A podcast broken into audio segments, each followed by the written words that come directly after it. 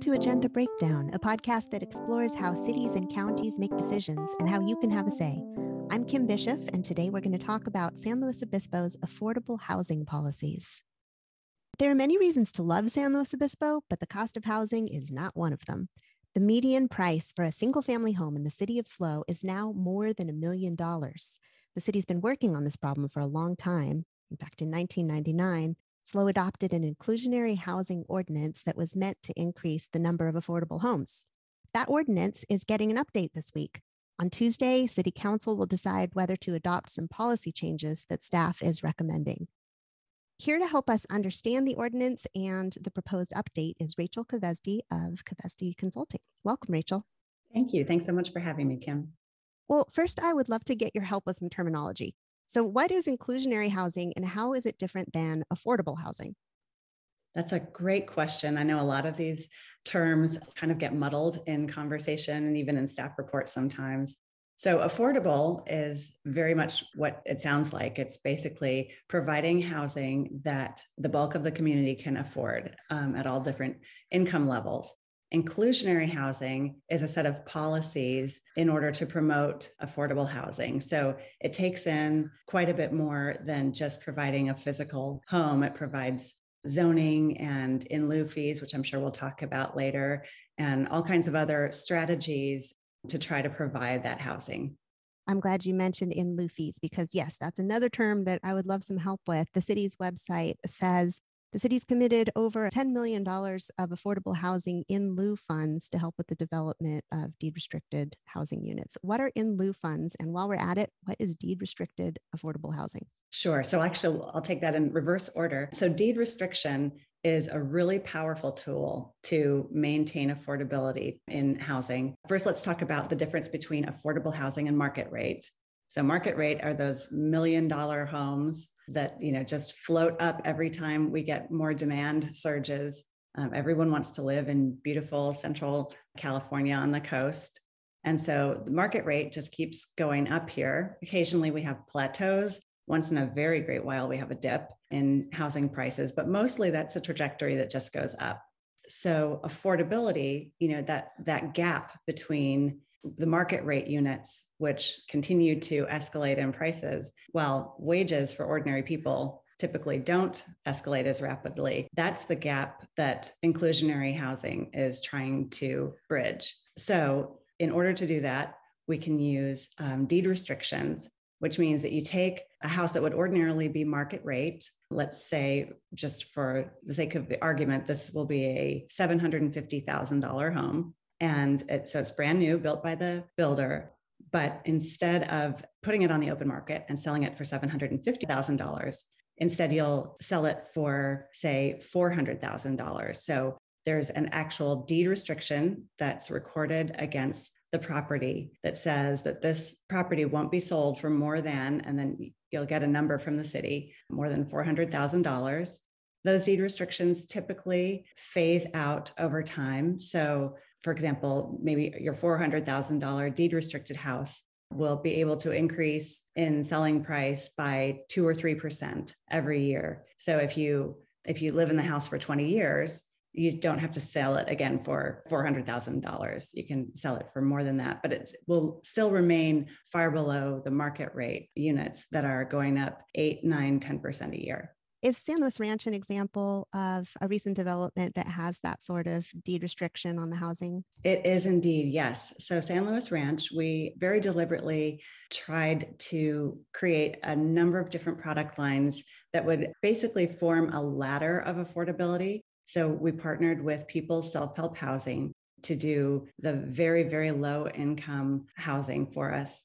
And then we have everything from studios to one, two, three, four bedroom apartments to townhouses and condominiums to single family homes. So we tried to provide a range. And then the inclusionary requirement for that was at each of those, on each of those product lines, we had to um, deed restrict a certain number of them so that they would be affordable for everyone. And what do the developers get out of that arrangement? What's their incentive to have deed restricted housing as a part of a new development?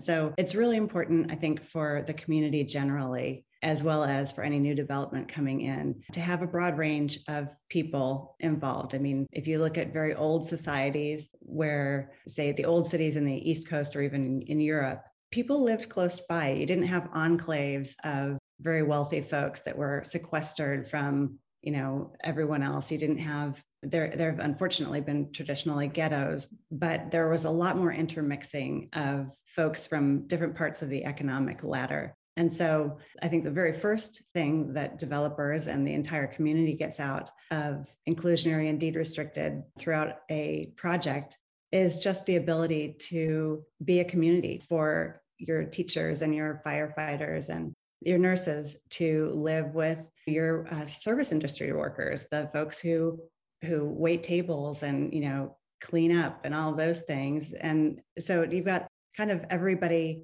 in the same neighborhood using the same parks and schools and amenities. It's a really great way to enrich the community just by building the community. So that's one and then on a more financial basis developers get a density bonus typically for including inclusionary housing in their development. So instead of, say, instead of 20 units, maybe you'll get 22 if two of them are affordable. So it's a it's a bonus for them as well.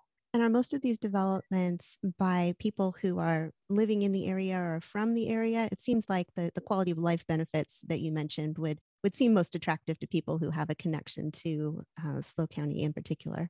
So, San Luis Obispo is pretty unique in that we have a lot of good builders and developers here. So, we do see mostly local people that are developing these projects, which is great. Um, they know the community, they know the folks that they're going to be serving, the people who are going to be living in these units so yeah I, i've always found it very gratifying that we don't have kind of the big bad developers coming in from los angeles or the bay. Typically it's it's folks that have lived here for decades and really know their community and know what the community wants.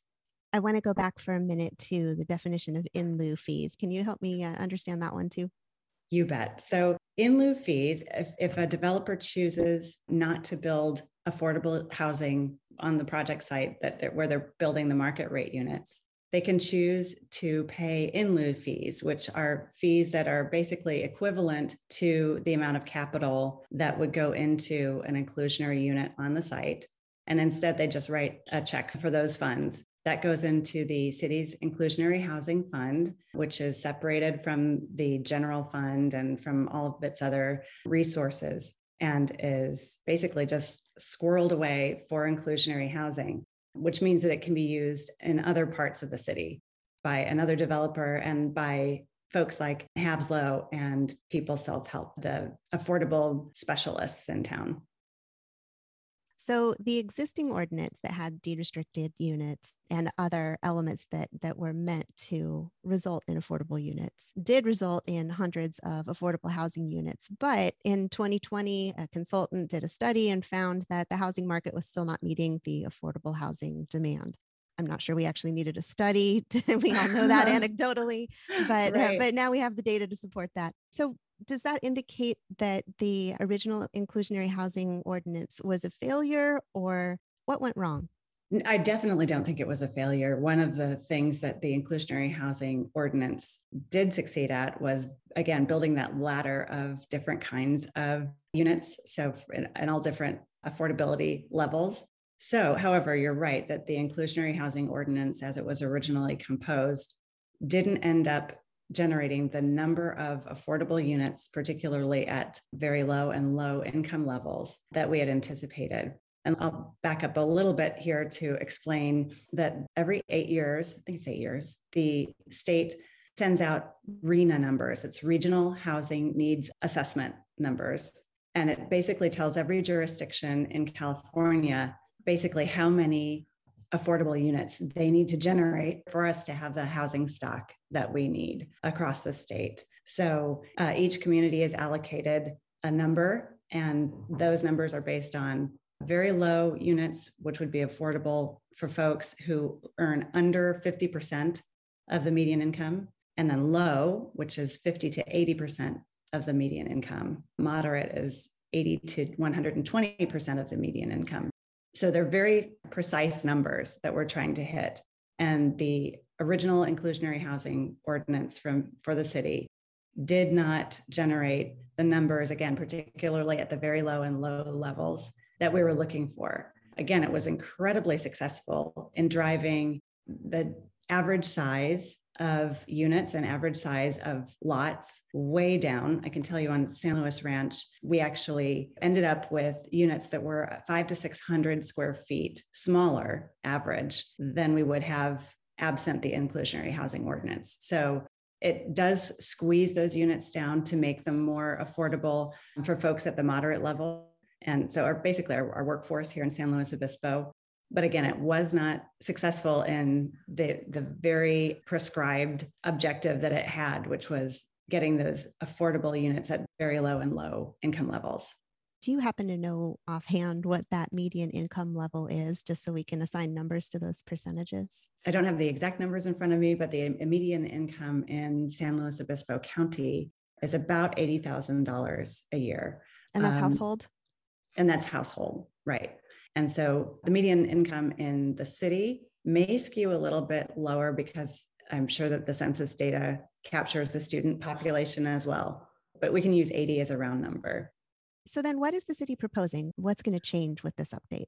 So there are some really beneficial things coming out of this update. First of all, the city in its original inclusionary housing ordinance distinguished between expansion areas, which are San Luis Ranch, Avila Ranch, um, Ranch, which is coming, and the rest of the city. So they had different standards for those expansion areas. And there's been a big push in the last few years because we're such a small, tight knit community for there to be citywide standards that apply to everyone, regardless of where you live and where you're developing. So they've made that shift from expansion areas being peeled off to a citywide standard set. So that was wonderful. The other thing that I think was really beneficial that they've changed is that they used to base their in lieu fees on the valuation of the housing being constructed. So if you put yourself in the shoes of a developer, you know if if you're trying to pull permits in 2022 and having to guess what that's going to cost you by the time you finish the houses in 2025 right? It's a very squishy number. It's hard for anybody to transparently even from a developer standpoint transparently document what the valuation of that construction job is going to be. So instead of using valuation, they're now going to just have a flat fee per square foot which is so much easier for the public to track. You know you can just see how big the houses are how big the the apartments are the condos are that are being proposed and do the math. It's a simple multiplication exercise. So that's going to simplify staff's work. They won't have to try to scratch their heads and figure out well how did the developer come up with this valuation and our lumber prices or our you know is the price of concrete going up down sideways so it simplifies it enormously. Those were, I think, some really positive changes that came are coming out of the inclusionary housing ordinance so far. And then there are things that I was a little bit concerned about actually. The, I think the big one being uh, this is going to sound very wonky, but it, a little gadget that we've had in the inclusionary housing called Table 2A. Oh yeah, and, I'm I'm glad you mentioned yeah. Table 2A. That's what I keep hearing about. So uh, so thank you. Um, sure. What is Table 2A and how can we de-wonk it? Exactly. Yeah. So Table 2A is embedded in the current uh, inclusionary housing ordinance. And it's a matrix by which developers can decide to push their unit sizes on market rate units down to have fewer deed restricted units so if that makes sense so again putting yourself in in the shoes of a developer who's building 100 units and you would have to typically have 20 of those deed restricted affordable.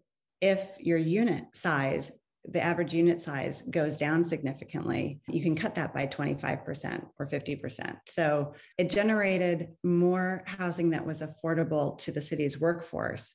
But as you can imagine, that kind of pits affordable housing in the state defined way that that's used against the missing middle lower end of the market rate. So they're eliminating table 2A in the inclusionary housing ordinance. Our concern was that that was going to lead to housing units in San Luis Obispo that were just larger. If developers don't get any bonus or any consideration for building smaller units, they're going to make more money on a 4,000, 5,000 square foot house than they will on a 1,000 square foot house. Yeah. So we were a little bit concerned about taking that pressure off of the market rate units. But i am being told by city staff that that table is not actually being eliminated for good out of the city's toolbox. It's just being moved out of the inclusionary housing ordinance into another portion of the housing element. Okay, so some of the concern around Table 2A was that the thinking was that it was going to be removed entirely. And the reality is that it's just being moved into a different process. That's our understanding right now. Yeah. And obviously, we have a whole host of, of folks who are very interested in making sure that that happens. So there are a lot of interested parties who, who really want to see the city continue to be so successful in generating market rate units that are on the lower end of size and and the higher end of affordability. My last question for you is what impact do you think this update is going to have? Is it going to make a big difference in terms of the number of affordable units in this next cycle of inclusionary housing? You know i don't really think it's going to make a huge difference and i hate to say that i don't want to be defeatist but actually the reason it's not going to make a, a, tremendous difference is because the state has done such a great job of late in promoting inclusionary housing. So the state is now offering a density bonus for developers who are willing to make their units smaller and to include affordable units. So I think what's going to happen is that most developers in our area are going to use the state bonus uh, density bonus laws for affordable housing rather than processing things through the city's inclusionary housing ordinance.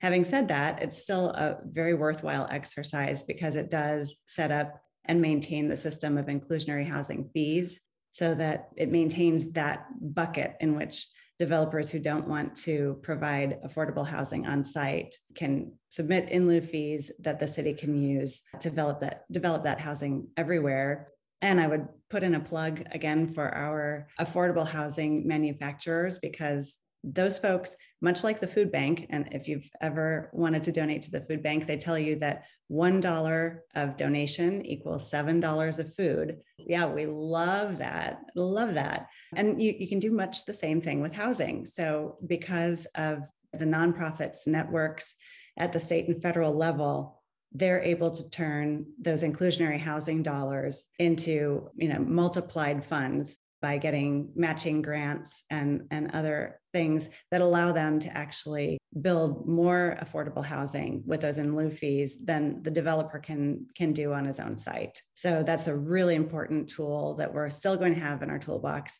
And I think that'll be useful for decades to come. Thank you so much, Rachel. I really appreciate the uh, you taking the time to explain all of this. It's such complicated stuff. I think we need to have a separate conversation about state housing laws and why yeah. they have changed in in recent years and how they're affecting communities. But for now, this is really helpful going into the meeting on Tuesday.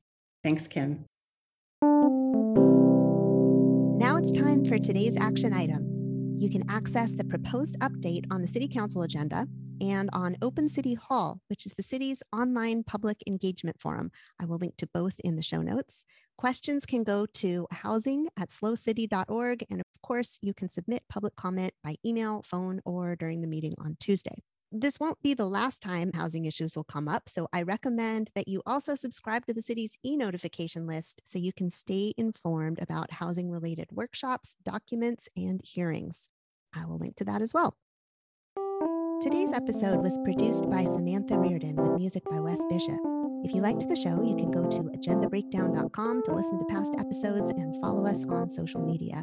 You can also find us and subscribe on Spotify, Apple, or wherever you get your podcasts. I'm Kim Bishop. See you next time on Agenda Breakdown.